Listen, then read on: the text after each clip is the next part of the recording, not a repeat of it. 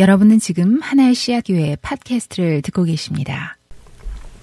오늘 그 로마서 강의 12번째 시간입니다.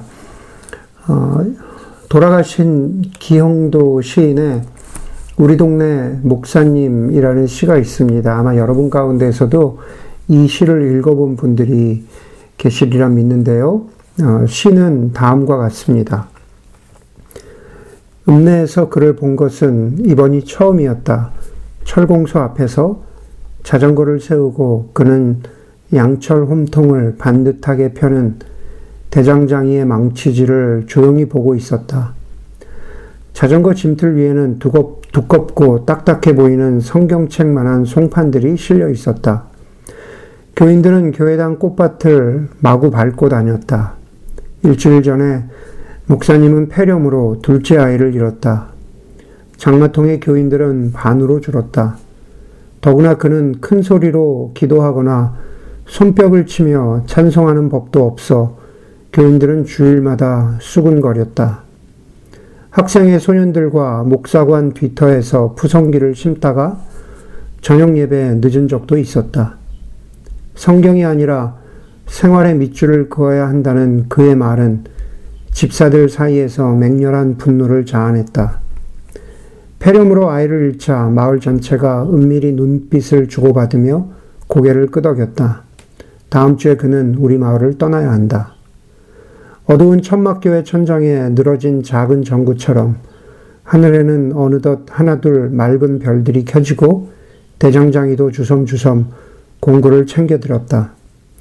한참 동안 무엇인가 생각하던 목사님은 그제서야 동네를 향해 천천히 페달을 밟았다. 저녁 공기 속에서 그의 친숙한 얼굴은 어딘지 조금 쓸쓸해 보였다. 저는 이 시를 30대 아, 초반에 처음 읽었습니다. 젊었을 때라 이 시가 주는 아, 메시지에 참 감동했습니다. 여전히 저는 성경이 아니라 생활에 밑줄을 그어야 한다는 이 구절을 읽을 때마다 어, 저의 정신을 번쩍 깨어나게 하는 그러한 울림이 있습니다. 그런데 이번에 아주 오랜만에 설교 준비를 하면서 이 시를 찬찬히 한 줄 한 줄 다시 읽어보니까 아, 지금은 이 시 속에 있는, 시 속에 담겨 있는 아, 목사님의 마음과 감정이 더 절절히 어, 저에게 와 닿았습니다. 바라기는 여러분들도 나중에 이 시의 한 구절 한 구절을 천천히 읽어보실 수 있으면 어, 좋겠습니다.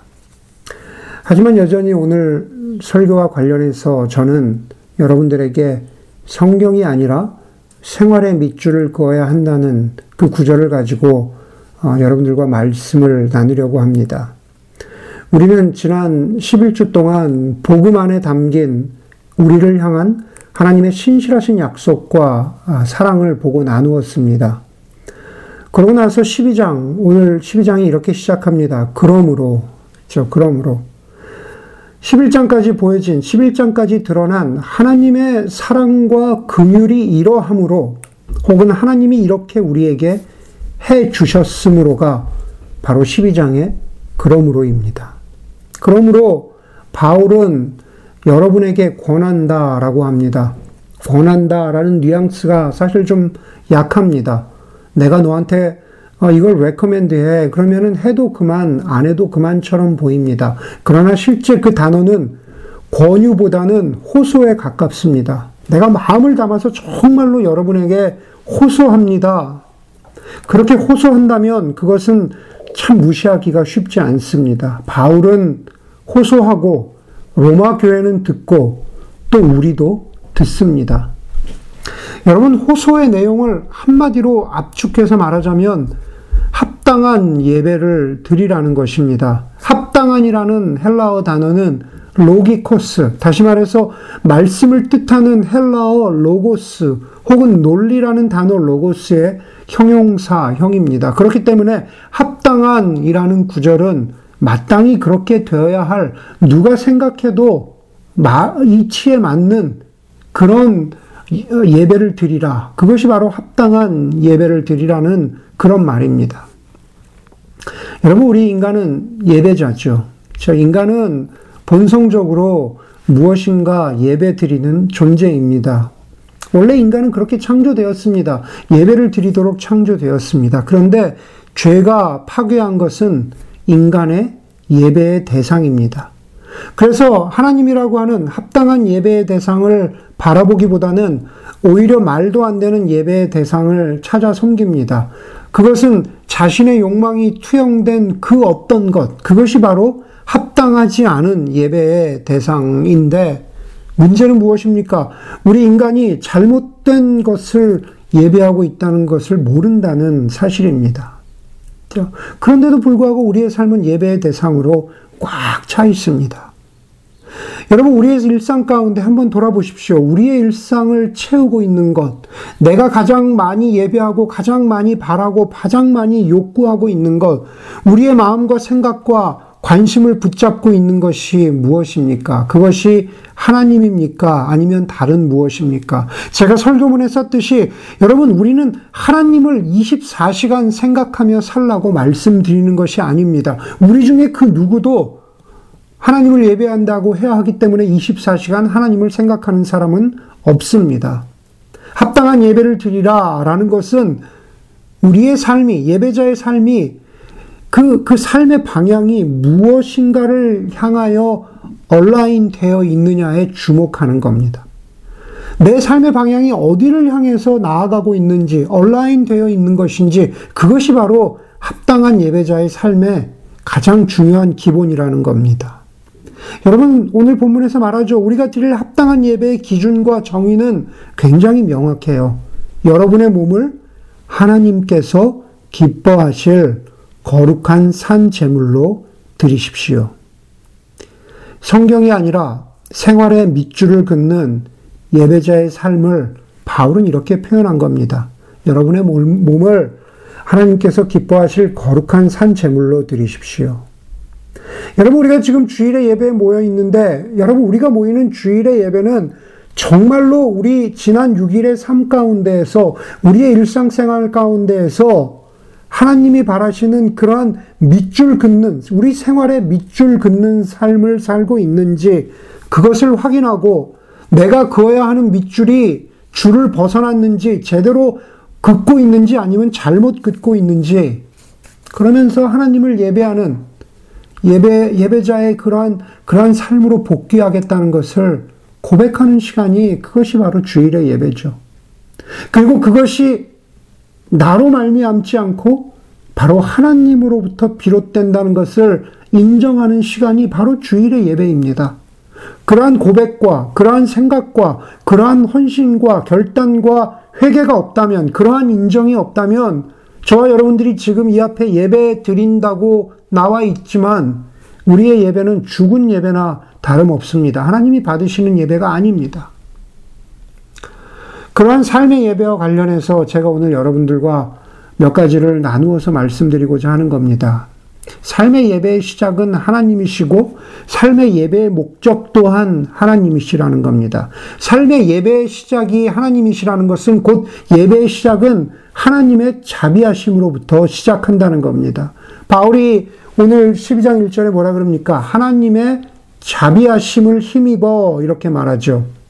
하나님의 자비하심을 힘입는다라는 그 말뜻은 9장 15절에 보면 하나님께서 우리를 불쌍히 여기셨다라는 그 불쌍히 여기심과 같은 뜻이에요. 그러니까 하나님의 자비하심을 힘입는다라는 것은 하나님의 은혜의 다른 표현입니다. 그렇죠? 여러분 제가 예전에 설교에도 말씀드렸지만 이 동네에 와서 가장 많이 듣는 단어 중에 하나는 퍼포먼스 리뷰입니다. 만약 하나님께서 저와 여러분들이 살아가는 일상의 삶을 예배로 보시고 그것을 퍼포먼스 리뷰 하신다면 그것을 한번 상상해 보면 어떨까요? 거기서 자유롭거나 떳떳할 수 있는 사람이 얼마나 될까요? 잘은 모르겠지만 혹시 제가 틀리면 가르쳐 주십시오. 퍼포먼스 리뷰의 가장 기본은 어떻게 보면 두려움인 것 같아요. 내가 했던 일들, 내가 했던 성과들, 내가 했던 말들, 내가 했던 행동에 실수가 있으면 어쩌나 하는 두려움. 그것이 나의 미래를 결정하고 나의 당장의 연봉이나 승진을 결정하는데 어떤 영향을 미치려나 걱정하는 두려움. 그래서 퍼포먼스 리뷰 기간이 되면은 본인 당사자나 가족들이 혹시 아, 신경질적으로 민감하지는 않은지 그런 두려움에서 벗어나고자 여러 가지 면에서 애쓰고 노력하고 정신없이 일합니다. 여러분, 우리의 신앙생활이 우리의 일상의 예배자의 삶이 혹시 두려움에 기반하고 있다면 어떨까? 하나님이 퍼포먼스 리뷰를 우리에게 들이대신다면 어떨까? 하나님이 두려워서 드리는 예배와 일상의 순종은 만약에 그렇다면 퍼포먼스 리뷰가 두려움이 기반이라면 그것은 건강하지 못합니다. 왜냐하면 두려움이 기반이 된 것은 그 무엇이라도 오래 지속되지 못하기 때문입니다. 두려움 때문에 하는 일들은 지쳐서 나가 떨어지게 되어 있습니다. 신앙생활도 마찬가지입니다. 두려움에 기, 반한 신앙생활은 기분 좋은 회개가 아니라 쓰라린 회개가 됩니다. 여러분, 우리가 하나님의 자비하심에 무엇이든지 우리의 신앙생활에 어떤 것이든지 하나님의 은혜, 하나님의 용서, 하나님의 자비하심에 근거한 신앙생활은 결코 쓰라리지 않아요. 죄를 짓는 것, 우리가 하나님의 방향에서 멀어져 나가 있는 것, 그것은 나쁜 일이지만 이런 말도 있잖아요. 달콤한 회개. 어떻게 달콤한 회개가 될 수 있을까? 회개는 쓰라린 것이 아닐까? 영어 단어에 억시머론이라고 있잖아요. 달콤한 회개가 그렇잖아요. 예, 그런데 그 달콤한 회개가 가능할 수 있는 건 그것을 가능케 해주시는 하나님의 자비하심, 하나님의 용서하심이 있기 때문에 그렇습니다. 달콤한 회개가 될 수 있는 건 하나님 앞에 나아갈 때 그 나아가는 길이 기쁨이 되기 때문에 그렇습니다. 두려움에 기반한 일상의 삶이 만약에 그런 것이 있다면 그러한 삶은 고난을 이기지도 못합니다. 왜냐하면 지금 내가 당하고 있는 고난과 어려움은 내가 잘못해서 받는 벌이라고 하는 그 두려움, 그, 그 책임론 때문에 그렇다는 거죠. 만약 그런 생활을 하고 있다면은 그것은 궤도에서 벗어난 것입니다. 그것은 밑줄을 치려고는 하고는 있는데 잘못된 밑줄을, 삐뚤어진 밑줄을 치고 있는 것이죠.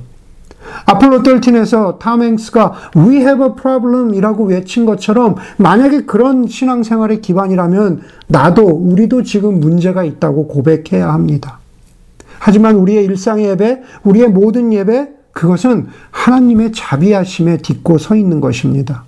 5장 8절로 다시 돌아가면 우리가 아직 죄인 되어 있을 때에 그리스도께서 우리를 위하여 죽으심으로 하나님이 우리를 향한 당신의 사랑을 확인해 주셨다는 바로 그 구절이 두려움이 아니라 용서와 용납, 그리고 다시 일어설 수 있는 용기를 주시는 하나님의 품 안에 우리가 있다는 뜻입니다. 그것이 우리의 삶의 예배 시작이 바로 하나님이란 뜻입니다. 진실하게 생활에 밑줄 긋는 예배자의 삶을 살고 싶다면 우리에게는 냉혹한 영적인 퍼포먼스 리뷰보다는 격려하시고 힘주시고 그리고 동행하시는 하나님이 계시다는 사실, 그분의 자비하심이 우리를 덮는다는 사실, 그러니 두려워하지 않기를 주의 이름으로 간절히 바랍니다.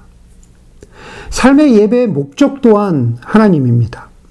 예, 더 정확히는 하나님이 기뻐하실 예배자가 되는 거죠. 우리의 기준이 아닙니다. 그런 하나님이 기뻐하실 예배자가 되는 겁니다. 다른 곳에도 그렇지만 우리가 영적으로 아, 영적 신앙생활을 하면서 우리가 피해야 하는 것은 영적 자아도취죠. 내가 이만하면 됐다. 내가 이만하면 만족, 만족스럽다. 그렇지 않아요. 우리의, 우리의 목적은 하나님이 기뻐하실 예배자가 되는 겁니다. 1절은 분명히 말하죠. 하나님이 기뻐하실. 하나님이 기뻐하실. 저희 아이가 지난 몇 년 동안에 아빠인 저에게 한 가지 불만이 있는데 그건 뭐냐 하면은 아빠는 항상 생일 선물을 늘 아리아의 기프트 카드를 원한다는 겁니다. 뭐 저는 여름에 산에도 가고 그러다 보면 뭐 그뭐 그 뭐 마운틴 푸드나 이런저런 물건이 필요하니까는 어 그 그런 것들이 필요해서 아빠 뭐 생일 선물 뭐 해줄까 그러면 저는 그냥 항상 아리아의 카드를 말하는데 우리 아들 말은 그런 아빠가 재미없다는 거예요. 예. 필요한 거는 알겠는데 아리아의 기프트카드, 어, 이거 재미없어. 네. 아빠가 정말로 기뻐할 선물을 주고 싶다는 거였습니다. 뭐, 그래도 저한테 저를 기쁘게 해줄 물건이 없었거든요. 그런데 제가 1년 사이에 저를 기쁘게 해줄 물건을 발견했습니다. 그건 뭐냐면은, Star Wars Stormtrooper예요. Star Wars Stormtrooper. 진짜 마음은 제가 정말 여기 얼굴에다가 Stormtrooper 어, 헬멧을 쓰고 싶은데 어, 그거는 좀 가격이 비싸서요 아들한테 어, 그러면 레고 Stormtrooper를 사달라 이번에 그랬습니다. 그건 뭐 한 50불 정도 하니까는 아들한테 얘기해도 되겠더라고요. 그랬더니 아들이 기쁜 마음으로 어, 레고 Stormtrooper를 사줘서 그래서 그거를 3일에 걸쳐서 저희 아내와 밥 먹고 한 30분씩 어, 30분 1시간씩 조립해가지고 레고 Stormtrooper를 어, 완성을 해서 제 책장에 올려놨는데 볼 때마다 기분이 좋습니다. 필요한 것이 아니라 기쁜 선물. 필요한 것이 아니라 기쁜 재물.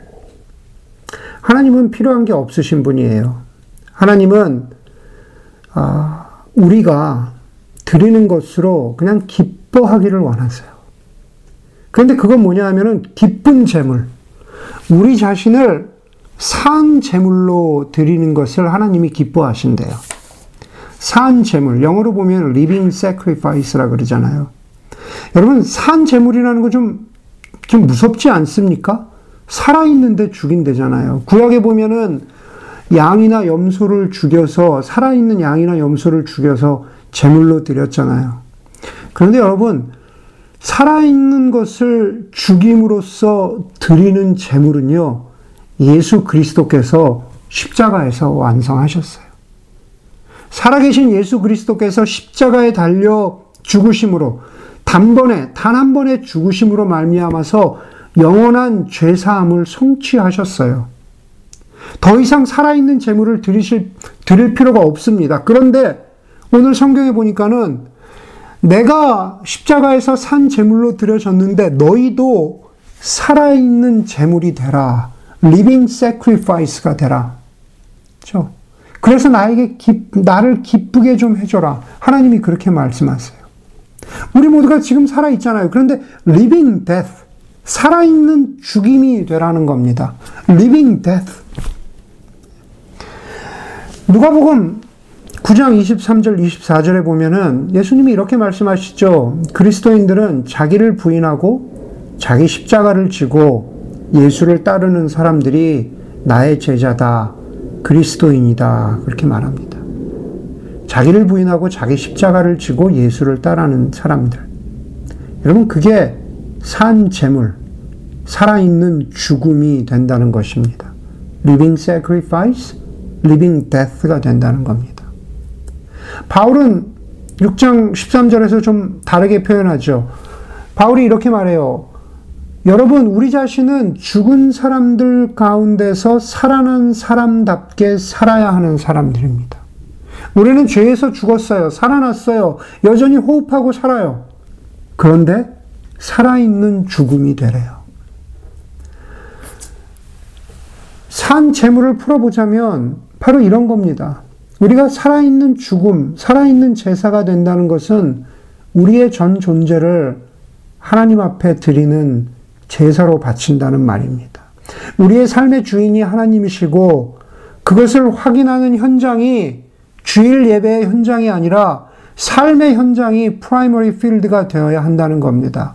프리미어 축구 선수들이 경기를 뛰어야 하는 곳은 연습 구장이 아닙니다. 자신들의 전용 구장에서 열심히 뛰어야 하는 것처럼 우리가 살아있는 제물로 바쳐져야 되는 우리의 삶의 현장은 주일의 예배가 아니라 바로 여러분들의 삶의 현장이 그곳이 바로 living sacrifice가 되는 현장이라는 겁니다. 바로 그곳이 자기를 부인하고 자기 십자가를 지고 예수를 따르는 그 현장이 되어야 된다라는 겁니다. 그래서 산 제물을 드린다라고 할 때 그 드림이 일회성으로 끝나는 동사가 아니라 지속적인 헌신의 동사가 쓰여진 이유이기도 합니다. 한 번으로 끝나는 것이 아니라 지속적으로 드리는 것.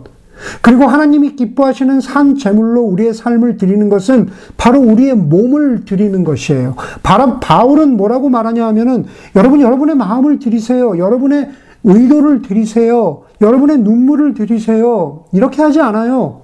여러분의 몸을 드리라, 드리라고 합니다. 여러분의 몸은 바로 제가 로마서에서 계속 강조했죠. 헬라어로 소마라고 하는 우리의 몸입니다. 저의 몸, 김상만 형제의 몸, 이수찬 형제의 몸, 오소영 자매의 몸, 그 몸입니다. 그 몸은 바로 우리의 전 존재를 말하고 있는 것이죠. 우리가 먹고 마시는 것에서부터 우리의 꿈과 계획이 바로 우리의 몸, 우리의 전 존재입니다. 여러분, 많은 그리스도인들이 하나님의 뜻을 물어요. 그렇죠?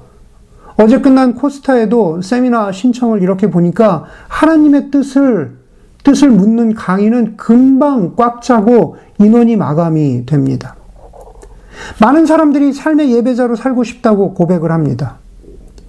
여러분, 돈을 사용하는 것, 자녀 양육의 방식, 먹고 입는 것, 직장을 선택하는 것, 무엇인가 어디에 뭐, 뭐, 예를 들어 투자하는 것, 시간을 사용하는 것, 여러분 전혀 하나님의 방식이라는 것을 아니라는 것을 알아요. 성경 공부가 넘치고 설교가 넘치고 정보가 넘칩니다. 이미 충분히 알고 있어요.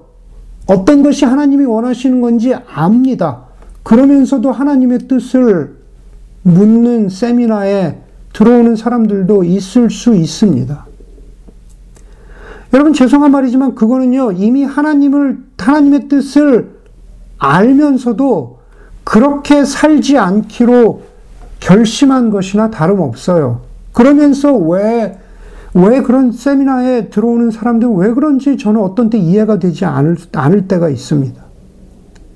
성경에서 뭐라 그러냐면 성경 전체를 봐도 하나님이 기뻐하시지 않는 예물과 제사는 바로 진실한 헌신과 순종이 없는 제사, 입술만의 제사. 아, 주님, 제가 그런 의도가 있어요.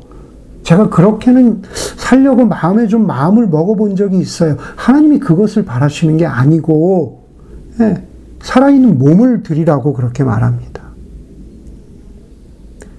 몸을 드리는 예배는 오늘 말씀 가운데 보니까는 거룩함으로 장착해야 된다고 말합니다.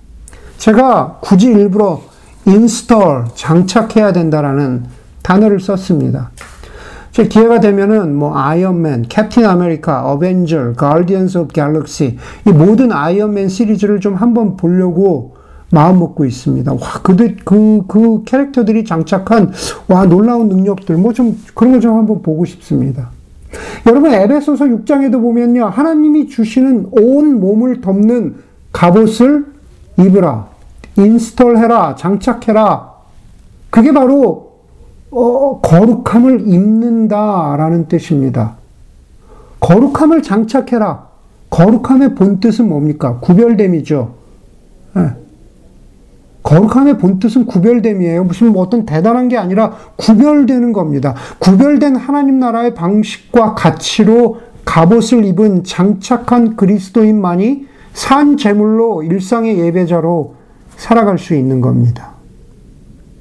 사도 바울이 이렇게 거룩함을 강조하는 건 세상이 거룩하지 않기 때문에 그렇습니다. 세상이 하나님 나라의 방식과 가치와는 정반대로 가기 때문에 그래요.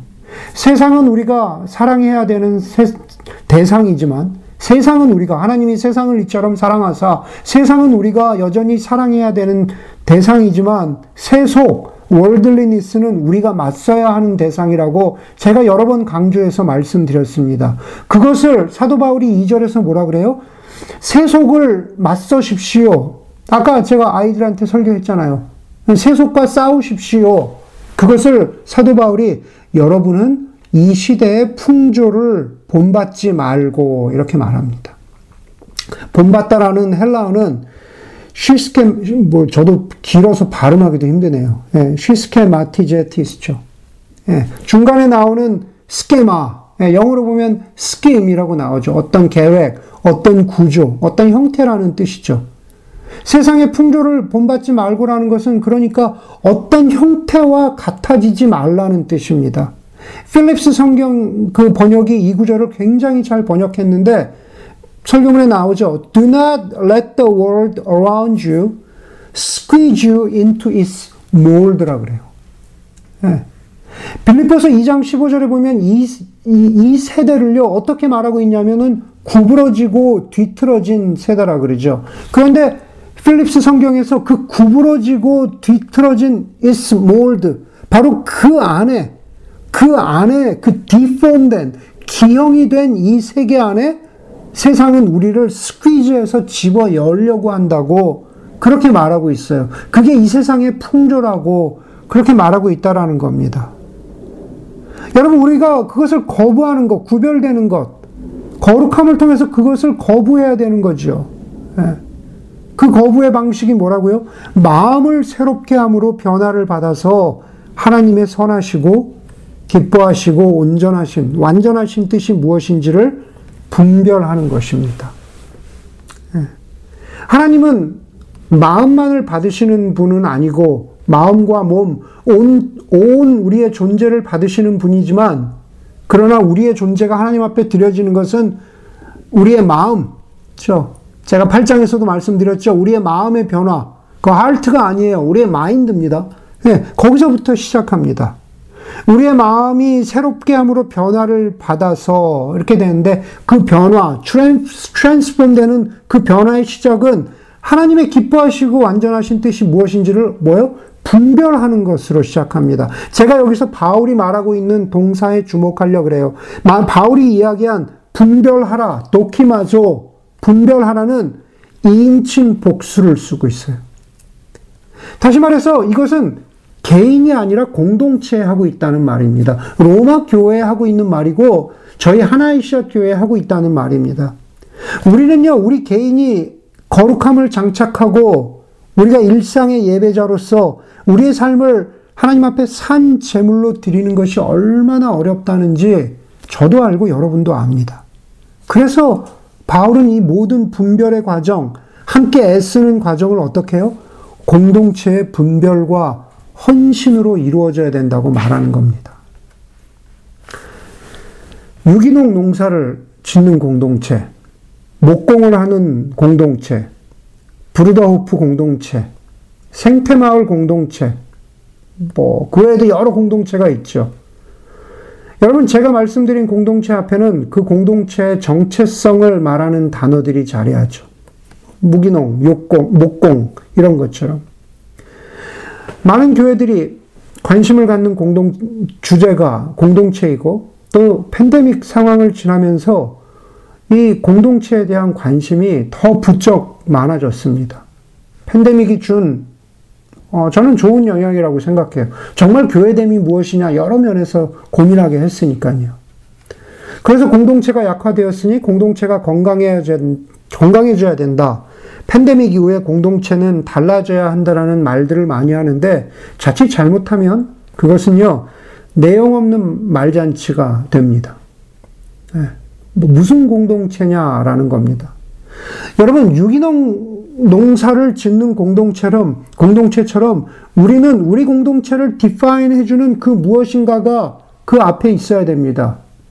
그것을 가지고 우리는 건강하냐 아니냐라는 것을 고민해야 된다라는 거죠. 마음의 마음을 새롭게 함으로 변화를 받는 공동체, 거룩함을 추구하는 공동체, 하나님이 기뻐하시는 그러한 그 그 산 제사를 드리는 그러한 공동체. 그게 우리의, 우리의 정체성을 드러내는 모습이어야 하는 거죠.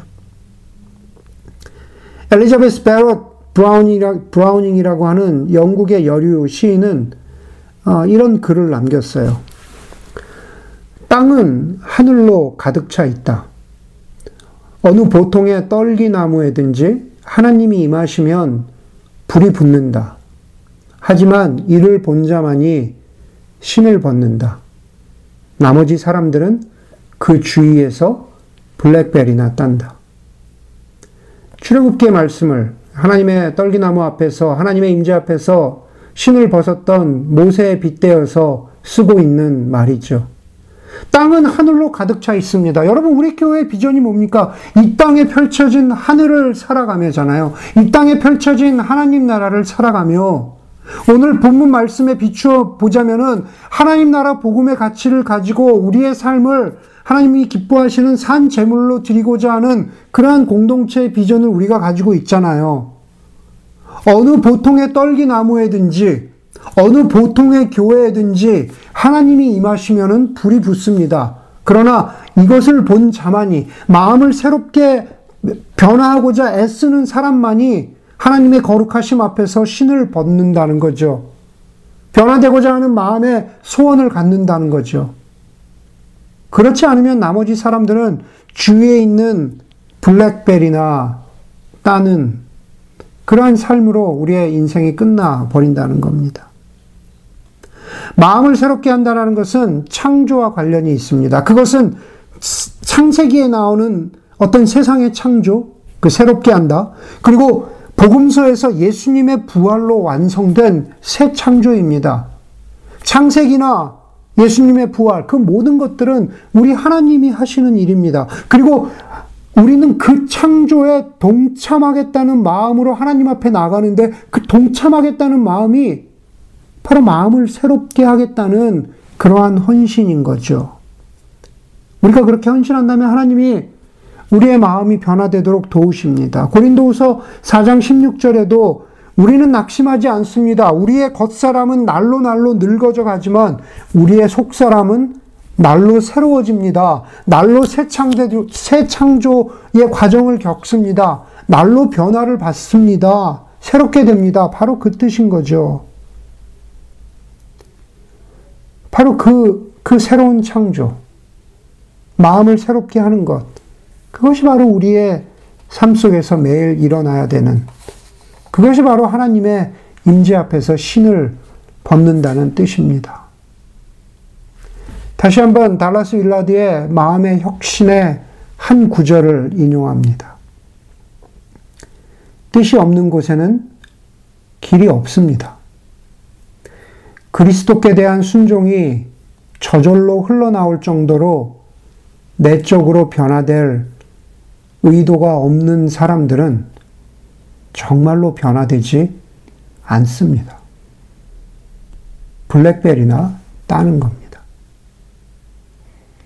어떻게 거룩한 산재물로 나의 몸을 드릴까?